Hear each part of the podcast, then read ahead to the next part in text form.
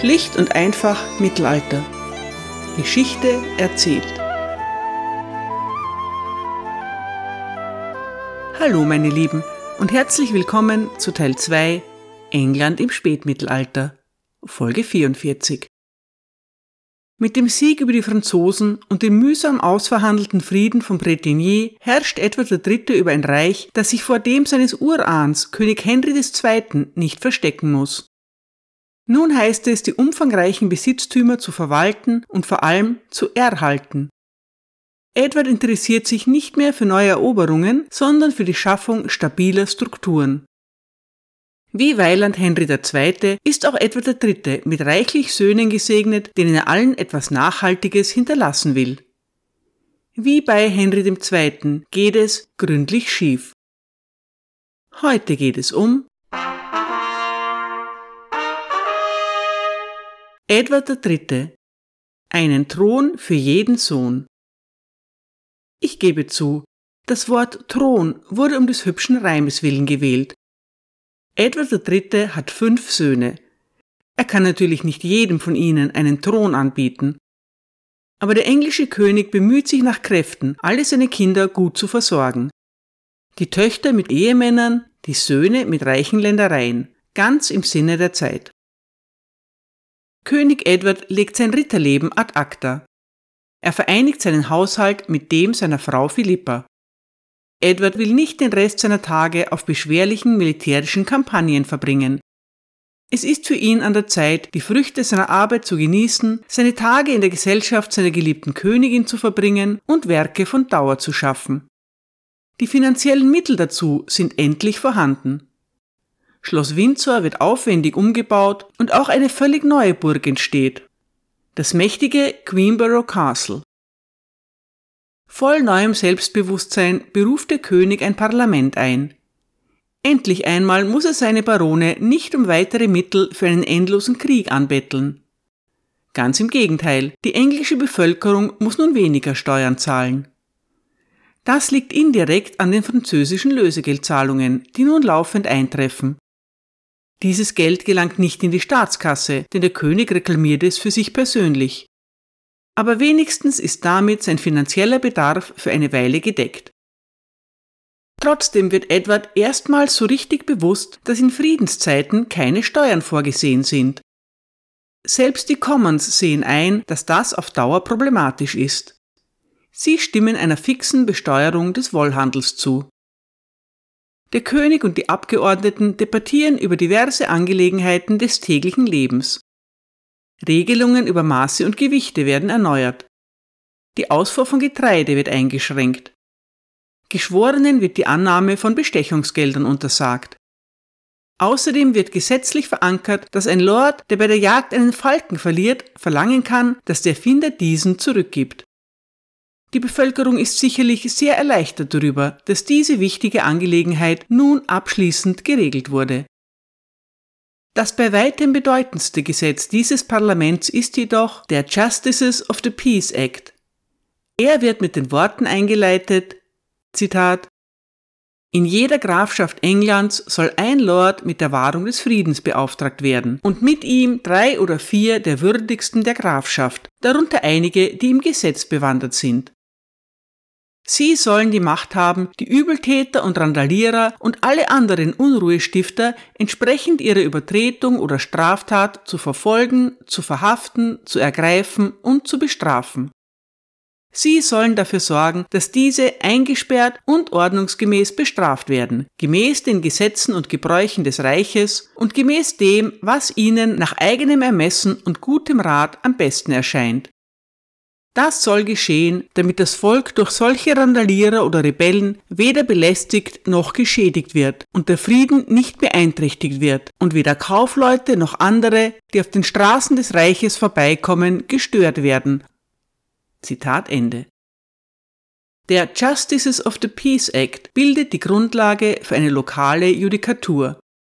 König Edward bestimmt, dass die örtliche Verwaltung nicht mehr auf herumreisende königliche Richter warten muss. Sie hat nun selbst das Recht, kleinere Straftäter festzunehmen, vor Gericht zu stellen und abzuurteilen. In jeder Grafschaft soll es Richter geben, die selbstständig Prozesse führen dürfen. Nur schwerwiegende Fälle werden weiterhin vor den königlichen Landgerichten verhandelt. Im März 1361 stirbt Henry of Grosmont, der Duke of Lancaster. Das ist ein harter Schlag für König Edward. Lancaster war sein zwei Jahre älterer Großcousin und seit vielen Jahren sein engster Vertrauter. Er hat große Schlachten geschlagen, an der Belagerung von Calais teilgenommen, unzählige Scharmützel gewonnen und viele erfolgreiche Belagerungen geleitet. Lancaster hat genau die Eigenschaften, die Edward schätzt. Klugheit, persönlichen Mut, Stärke, ein gehöriges Maß an Kaltblütigkeit und eine tiefe Frömmigkeit. Für einen mittelalterlichen Magnaten sind die beiden letzteren kein Widerspruch. Lancaster ist bei weitem kein Heiliger. Im Jahr 1356 belagert er neun Monate lang die Stadt Rennes. Erfolglos, aber nicht untätig. Der Duke of Lancaster schickt seine Soldaten auf berittene Raubzüge in die östliche Bretagne und in die benachbarten Provinzen Anjou, Maine und Normandie. Die wehrlosen Regionen, die zum großen Teil noch nie zuvor erobert worden waren, werden geplündert, gebrandschatzt und anschließend in Lösegeldbezirke aufgeteilt. Die wichtigsten Einwohner werden als Geiseln verschleppt. Eigentlich Business as usual. Lancaster hat aber auch noch eine andere Seite. Er ist hochgebildet und kann nicht nur lesen, sondern, durchaus ungewöhnlich, auch schreiben. Er verfasst sogar ein Buch, The Book of Holy Medicines. Es ist kein medizinisches Werk, sondern eher eine Art Autobiografie oder Sammlung von Erkenntnissen. Jonathan Sumption schreibt über das ungewöhnliche Werk, Zitat, Lancaster beschreibt darin, wie seine fünf Sinne mit den sieben Todsünden infiziert worden sind in seiner Jugend sei er groß, schlank, gut aussehend und eitel gewesen. Er habe große Freude daran gehabt, die Ringe an seinen Fingern und seinen Fuß im Steigbügel zu betrachten. Er habe das Tanzen und die Musik geliebt und die exquisitesten Kleider getragen. Er habe mit vielen Frauen geschlafen, ihnen Lieder vorgesungen und sie dann geliebt und verloren. Er gab zu, dass er die Umarmungen gewöhnlicher Frauen den aristokratischen vorzog, da sie sein Verhalten weniger kritisch beurteilten. Zum Zeitpunkt der Niederschrift war er Anfang 50 und litt an Gicht, hatte aber immer noch eine Vorliebe für Lachs, Gewürze und kräftige Soßen. Er trank gern und viel guten Wein. Das Schlemmen und die Jagd waren nun seine größten Leidenschaften, denn die Liebe war im mittleren Alter auf der Strecke geblieben aber auch der Gesang der Nachtigall und die Düfte von Rosen, Moschus, Veilchen und Maiglöckchen waren ihm lieb. Dies war der Mann, den Edward nun verlor. Ein intelligenter, sinnlicher, tapferer Cousin, ein erfolgreicher Heerführer, der Schwiegervater seines Sohns John und sein bester Freund.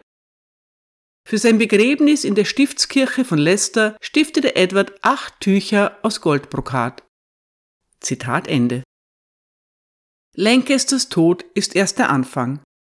Im Februar 1361 werden um Mitternacht brennende Lichter am Himmel gesehen, angeblich in Form eines Kreuzes. Es folgen eine Sonnenfinsternis und eine schwere Dürre. Im Mai kehrt die Pest zurück. Die Pest von 1361 ist letztlich nicht so schlimm wie die von 1348. Aber das wissen die Menschen nicht. Sie hatten gehofft, dass die Seuche für immer verschwunden ist. Nun werden sie eines Besseren belehrt. Die Pest kann immer wieder zurückkehren, und das tut sie auch. Diesmal sind vor allem die Menschen betroffen, die die Pest noch nicht erlebt haben. Das heißt Kinder unter 13 Jahren. Sie erkranken und sterben in großer Zahl.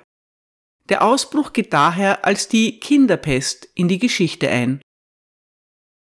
Edward reagiert auf die Pest in gewohnter Weise, mit trotziger Missachtung.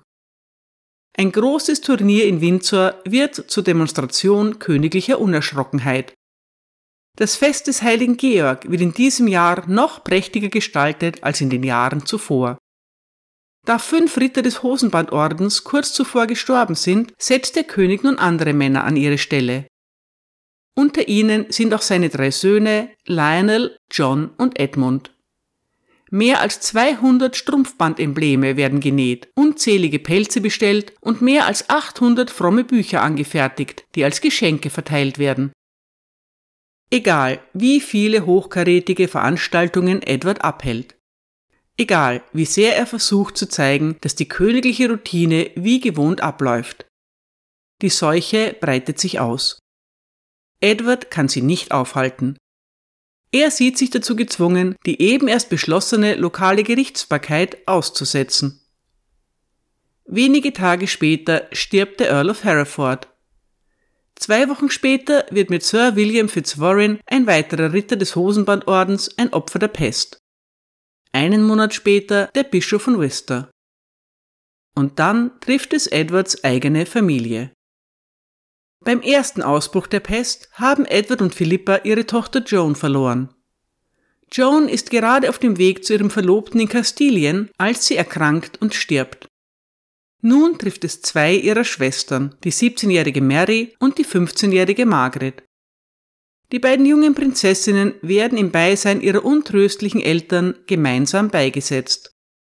Von Edwards fünf Töchtern lebt nur mehr die älteste, Isabella. Anfang 1362 befindet sich Edward in seinem 50. Lebensjahr. Im 14. Jahrhundert ist das durchaus ein Grund, ans Altenteil zu denken. Der englische König macht sich an die Absicherung seiner verbliebenen Nachkommen. Wie anfangs erwähnt, kann er nicht jedem seiner Söhne eine eigene Krone anbieten. Er versucht aber, ihnen selbstständige Herrschaftsgebiete zu verschaffen. Sein Plan ist, autonome, von Herzögen und Prinzen regierte Regionen unter einem gemeinsamen König zu errichten. Der Thronfolger Edward erhält neben dem Titel des Prinzen von Wales auch den des Prinzen von Aquitanien und regiert selbstständig vor Ort. Darüber habe ich bereits berichtet.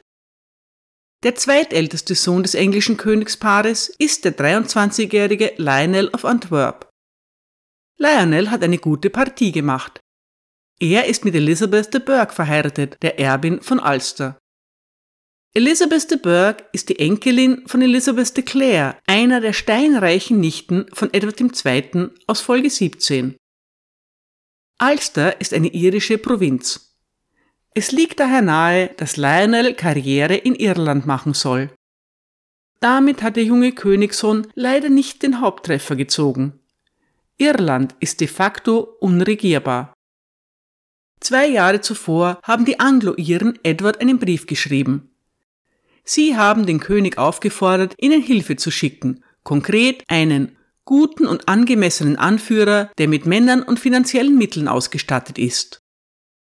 Der erbetene Anführer soll die aufständischen gelischen Provinzen bekämpfen und die englische Herrschaft in Zentralirland wiederherstellen.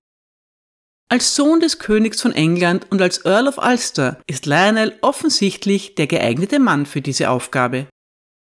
Edward kündigt an, dass Lionel als Leutnant des Königs ein Heer nach Irland führen wird. Alle Sheriffs in England müssen verkünden, dass jeder Mann, der Ländereien in Irland besitzt, mit Lionel segeln soll, um diese zu verteidigen. Ein Schreiber wird vorausgeschickt, um Lionels Ankunft anzukündigen. Schließlich landet der junge Earl selbst in Irland. Sein Heer umfasst 50 Ritter, 300 Soldaten und 540 berittene Bogenschützen. Außerdem hat er auf Anweisung seines Vaters 1000 Bögen, 3000 der besten Pfeile, ein bronzenes Geschütz und 16 Pfund Schießpulver dabei. Die Anglo-Iren sind ein schwieriges Völkchen. Sie sind längst mit den gelischen Iren verschwägert, tragen irische Kleidung und sprechen in der Regel gelisch. Sie sind in jeder Hinsicht assimiliert. Es wird streng zwischen in Irland geborenen Engländern und in England geborenen Engländern unterschieden. Die letzteren sind gegenüber der englischen Krone im Wesentlichen loyal. Die große Mehrheit, die in Irland geborenen Engländer zeigen diese Loyalität nur dann, wenn es ihnen gerade passt. Sie wollen Unterstützung aus dem Mutterland für ihre lokalen Querelen, aber keine Bevormundung. Irland ist ein armes Land und englische Gesetze sind dort kaum durchsetzbar.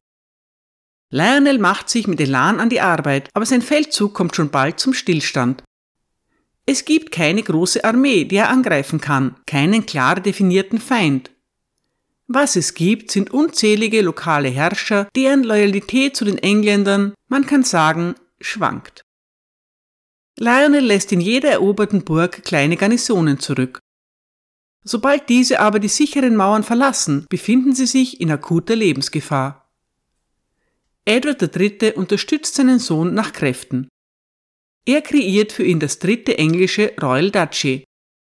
Lionel of Antwerp wird zum Duke of Clarence ernannt. Das ist sehr ehrenvoll, beeindruckt die Iren aber herzlich wenig. Nach fünf Jahren kehrt Lionel ernüchtert und frustriert nach England zurück. Lionel of Antwerp ist inzwischen verwitwet. Nun heiratet er ein zweites Mal. Sein Vater hat eine reiche Braut für ihn gefunden, Violante Visconti, die Tochter des Herrschers von Pavia. Violante bringt ihrem jungen Ehemann eine üppige Aussteuer, aber wenig Glück. Noch während der ausgedehnten Hochzeitsfeierlichkeiten erkrankt Lionel schwer. Er stirbt im Alter von nur 29 Jahren in Alba. Die Gerüchteküche glaubt zu wissen, dass ihn sein eigener Schwiegervater vergiftet hat. Lionel of Antwerp hinterlässt eine Tochter aus erster Ehe. Sie ist die Ur-Urgroßmutter eines zukünftigen Königs von England. Das ist aber eine Geschichte für einen anderen Tag. Wir kommen zu Edwards drittem Sohn. Er ist neben dem schwarzen Prinzen der bekannteste unter den Brüdern. Sein Leben verläuft bei weitem nicht sorgenfrei, und doch ist er in vieler Hinsicht das Glückskind der Familie. John of Gaunt John of Gaunt ist mit der Tochter des Dukes of Lancaster verheiratet. Er ist damit der Erbe des reichen Herzogtums. Nach dem frühen Tod seiner Schwägerin sogar der einzige Erbe. John of Gaunt hält Ländereien in ganz England. Seine Gefolgsleute tragen als Abzeichen eine rote Rose. Das Duchy of Lancaster selbst liegt im Nordwesten, unweit der schottischen Grenze. Das bringt Edward III. auf eine Idee. Der schottische König David II. hat keine Kinder. Edward III. bringt daher seinen Sohn John als Thronfolger von Schottland ins Spiel das schottische Parlament erteilt dem englischen König eine kühle Abfuhr. Sie werden weder John of Gaunt noch irgendeinen anderen Nachkommen Edwards als König akzeptieren. Die Schotten haben mit Davids Neffen Robert Stewart einen prima Nachfolger an der Hand. Sie haben keinerlei Interesse daran, sich dem englischen Großreich anzuschließen. Für John of Gaunt gibt es also zunächst einmal keine Krone. Man könnte meinen, dass er das als reichster Mann von England verschmerzen kann. Aber wie sich herausstellen wird, wäre der junge Duke of Lancaster tatsächlich sehr gerne König. Es muss nicht unbedingt König von England sein. John of Gaunt wird einen Thron finden, den er glaubt für sich beanspruchen zu können. Auch das ist eine Geschichte für einen anderen Tag. Und keine Sorge, John of Gaunt bekommt mindestens eine eigene Folge. Wahrscheinlich werden es eher zwei. Ich weiß, dass die heutige Folge wieder einmal etwas überladen ist. Aber ich kann euch versichern, das ist nichts gegen die komplexen Verwicklungen der Rosenkriege. Die Rosenkriege haben ihren Ursprung in der beeindruckenden Fertilität von König Edward III. und Königin Philippa.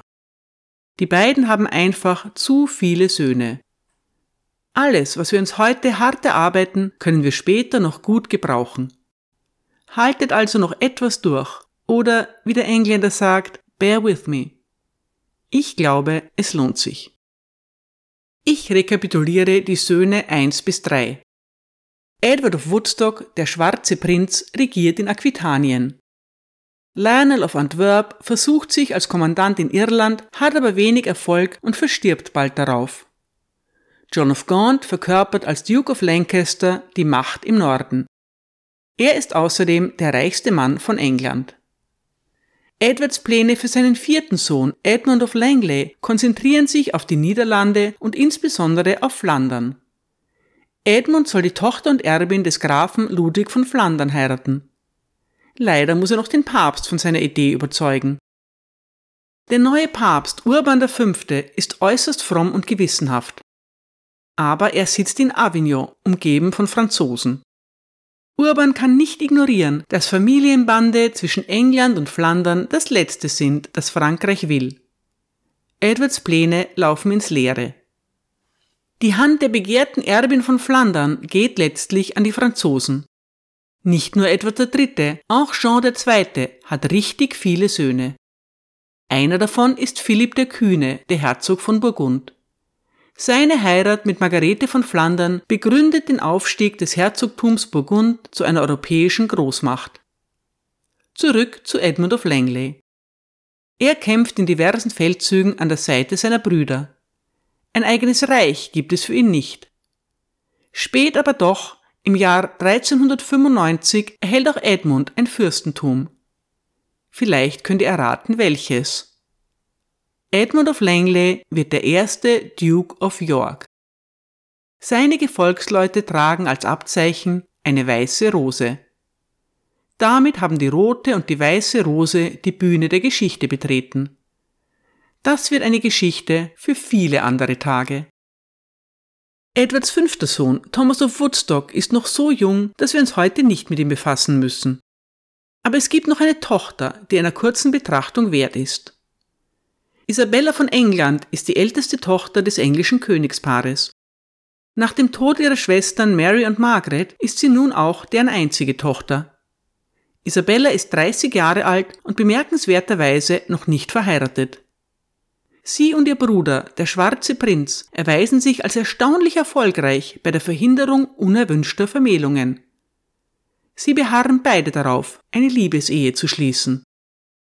Im Alter von 19 Jahren lehnt Isabella ihre fertig ausverhandelte Heirat mit einem bedeutenden Edelmann aus der Gascogne einfach ab. Als Edward III. erklärt, dass Unsere liebe älteste Tochter, die wir mit besonderer Zuneigung geliebt haben, den reichen Erben heiraten soll, weigert sich Isabella rundwegs, das Schiff zu besteigen, das sie in die Gascogne bringen soll. Die legendäre Sturheit der Plantagenets vererbt sich auch über die weibliche Linie. Außergewöhnlicherweise nimmt König Edward Isabella ihr skandalöses Verhalten nicht übel.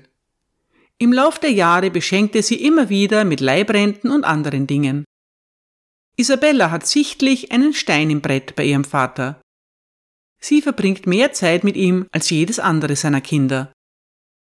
Im Alter von 33 Jahren schenkt Isabella schließlich doch jemandem ihre Zuneigung.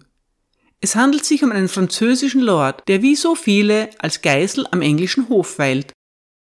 Edward kann seiner letzten verbliebenen Tochter nichts abschlagen. Er gibt nach. Der König erlässt Isabellas Bräutigam das Lösegeld, ernennt ihn zum Earl of Bedford und macht ihn zum Ritter des Hosenbandordens. Das Paar zieht nach Frankreich und bekommt zwei Töchter. Aber eine Liebesehe ist auch kein Garant für ewiges Glück. Die anfängliche Leidenschaft klingt ab. In späteren Jahren verbringt Isabella wieder mehr und mehr Zeit am englischen Hof. Ihr alternder Vater, um den es langsam stiller wird, wird sich über ihre Gesellschaft gefreut haben. Zurück ins Jahr 1362. Am 13. November feiert König Edward seinen 50. Geburtstag. Aus diesem Anlass beruft er ein Parlament ein, das fast ausschließlich aus Commons besteht. Zur Feier seines Jubiläums erlässt Edward eine Begnadigung für Missetäter im ganzen Reich. Noch wichtiger für die Anwesenden aber ist, dass der König ein neues Statut zum Thema Abgaben erlässt. Darin wird die verhasste Purveyance, die Beschlagnahme von Waren für den Gebrauch des königlichen Haushalts, abgeschafft. Fast abgeschafft. Ausgenommen sind nur Dinge, die ausdrücklich für den König oder die Königin bestimmt sind. Auch der Titel Purveyor wird abgeschafft und in Käufer geändert. Damit wird deutlich gemacht, dass beschlagnahmte Waren zum Zeitpunkt der Beschlagnahme bezahlt werden sollen. Darüber hinaus werden den Einkäufern des königlichen Haushalts Beschränkungen auferlegt. Sie können sogar verhaftet werden, wenn ihr Verhalten nicht den Regeln entspricht. Der König verteilt Geschenke in Form von Gesetzen. Er verspricht, dass jedes Jahr ein Parlament abgehalten werden soll. Die Abgaben für den Wollhandel sollen keinen Präzedenzfall für indirekte Steuern in Friedenszeiten darstellen. Weiters bestimmt Edward, dass königliche Beamte, die Güter von Mündel in königliche Obhut nehmen, keine Gebühren erheben sollen. Das Parlament von 1362 ist unter Experten aber vor allem wegen eines Gesetzes bekannt, des sogenannten Statutes of Pleading. Darin heißt es, Zitat, Klagen müssen in englischer Sprache vorgebracht und in lateinischer Sprache aufgezeichnet werden. Zitat Ende. Das ist das erste Gesetz, das die englische Sprache offiziell anerkennt. Seit dem 11. Jahrhundert ist die Sprache des englischen Adels Französisch. Auch die Sprache der Gerichte ist im Allgemeinen Französisch. Für die Akten werden die Mitschriften ins Lateinische übersetzt die einfache Bevölkerung, die meist nur Englisch spricht, bleibt auf der Strecke. Die neue Gesetzgebung erkennt nun an, dass es falsch ist, mit Männern und Frauen in einer Sprache zu verhandeln, die sie nicht verstehen. Aber es geht um mehr als nur Fairness. Im Statute of Pleading wird Englisch als Landessprache bezeichnet. Edward erkennt an, dass sich sprachlich ein großer Wandel vollzogen hat. Mit dem Krieg gegen Frankreich hat Normanno-Französisch auch für den Adelsstand seinen Reiz verloren. Der neu erwachte Nationalstolz gebietet die Verwendung einer eigenen Sprache. Während um 1300 Englisch noch eindeutig die Sprache der Bauern ist, spricht um 1400 fast jeder Bewohner von England Englisch. Edward selbst verwendet es in seinen Wahlsprüchen. Nach dem erfrischenden Parlament von 1362 erlahmt Edwards reformatorischer Ehrgeiz. Seine Lieblingsbeschäftigungen sind nun die Jagd und die Falknerei. Anfang der 1350er Jahre beschäftigt er sechs Jäger und sieben Falkner. Zehn Jahre später hat sich das auf 31 Jäger und 23 Falkner erhöht. Die meisten königlichen Residenzen und Burgen umfassen Jagdreviere. Edward gibt allein für seine Jagdhunde rund 80 Pfund pro Jahr aus. In der Nähe von Charing hält er 50 bis 60 Raubvögel, vor allem Habichte und Falken. Edwards Ausgaben für die Jagd belaufen sich auf insgesamt 600 Pfund pro Jahr. Das entspricht dem Jahreseinkommen eines durchschnittlichen Barons. Das ist selbst unter den jagdbesessenen englischen Königen rekordverdächtig. Das Nachlassen von Edwards politischem Ehrgeiz lässt sich am deutlichsten im Parlament feststellen. Ian Mortimer schreibt, Zitat, nach der großzügigen und bahnbrechenden Gesetzgebung von 1362 war die des Parlaments von 1363 sehr konservativ. Edward versuchte, die Preise für Waren festzulegen, um die Inflation zu bekämpfen. Er und seine Beamten legten genau fest, was ein Bediensteter tragen und essen durfte, was Handwerkern und freien Bauern erlaubt war, was weniger bedeutenden Lords und ihren Familien erlaubt war und was Kaufleuten, Rittern, Geistlichen und Bediensteten erlaubt war. Dieses Sumptuary Law war wirkungslos, aber es zeigt, wie Edward Mitte der 1360er Jahre dachte. Dies war einfach die Art und Weise, wie er und seine Berater glaubten, dass die Gesellschaft in einer hierarchischen Leiter vom König bis hinunter zu den Bediensteten sein sollte. Zur gleichen Zeit, als er vorschrieb, dass Bedienstete und Personen mit niedrigem Status keine Seide, Pelze oder bestickten Stoffe tragen durften, zahlte er selbst Hunderte von Pfund für aufwendig bestickte und mit Pelz besetzte Kleidung. Während er vorschrieb, dass die Bauern nicht mehr als zwei Gerichte pro Tag essen sollten, ordnete er an, dass ihm bei jeder Mahlzeit acht Gerichte vorgesetzt werden sollten, den Lords fünf, den einfachen Edelleuten drei und den Knechten zwei. Selbst wenn man davon ausgeht, dass er die Menschen davon abhalten wollte, miteinander zu konkurrieren, feinere Kleidung zu kaufen, als sie brauchten und bis zum Exzess zu schlemmen, muss seine Politik als konservativ angesehen werden. Zitat Ende. Das Luxusgesetz oder Sumptuary Law von 1363 ist wirklich absurd detailliert. Hier ein Auszug aus der Kleiderordnung. Zitat. Lords mit Ländereien im Wert von 1000 Pfund pro Jahr und ihre Familien keine Einschränkungen. Ritter mit Land im Wert von 260 Pfund pro Jahr und ihre Familien dürfen sich nach Belieben kleiden, außer dass sie neben den Juwelen im Haar der Frauen keine Kleidung aus Edelsteinen sowie kein Wieselfell und keinen Hermelin tragen dürfen. Gutsbesitzer mit Grundstücken im Wert von 200 Pfund pro Jahr sowie Kaufleute mit Waren im Wert von 1000 Pfund und ihre Familien. Stoff im Wert von höchstens drei Pfund für das ganze Tuch. Sie können Stoffe aus Seide und Silber oder alles, was mit Silber verziert ist, tragen. Frauen dürfen Pelz tragen, aber kein Hermelin oder Wieselfell. Keinen Schmuck außer solchem, der im Haar getragen wird. Freie Bauern und ihre Familien. Stoff im Wert von nicht mehr als zwei Pfund für den gesamten Stoff. Keine Juwelen, kein Gold, Silber, Stickereien oder Seide. Kein Fell außer Lamm, Kaninchen, Katze oder Fuchs. Frauen sollen keine Seidenschleier tragen. Fuhrleute, Pflüger, Pflugführer, Ochsenhirten, Kuhhirten, Schweinehirten, Sennerinnen und alle anderen, die auf dem Land arbeiten und nicht über Waren von über 50 Schillings verfügen. Kein Tuch außer Russet und Blanket zu je 12 Pence. Gürtel aus Leinen. Zitat Ende. Russet und Blanket sind grobe Stoffe, für die ich keine zeitgemäße Übersetzung gefunden habe. Ich persönlich habe bei Russet eine Art braunes Sackleinen vor Augen. Blanket dürfte etwas feiner gewesen sein, war aber sicher auch nicht sehr kuschelig. Man kommt nicht umhin, sich zu fragen, ob die Gesetzgeber denn keine anderen Sorgen haben. Aber die Klassengesellschaft ist einfach die Grundlage der öffentlichen Ordnung. Jeder Angriff auf sie wird als echte Bedrohung angesehen. Vor allem die aus den Reihen der Commons stammenden, aber zunehmend wohlhabenden Kaufleute sind der adeligen Oberschicht ein Dorn im Auge. Zumindest kleidungsmäßig sollen sie an ihren Platz verwiesen werden. Die traurige Wahrheit ist, König Edward wird alt. Er hat keinen großen Ehrgeiz mehr, sondern handelt nach dem Motto bewahrt das Bewährte.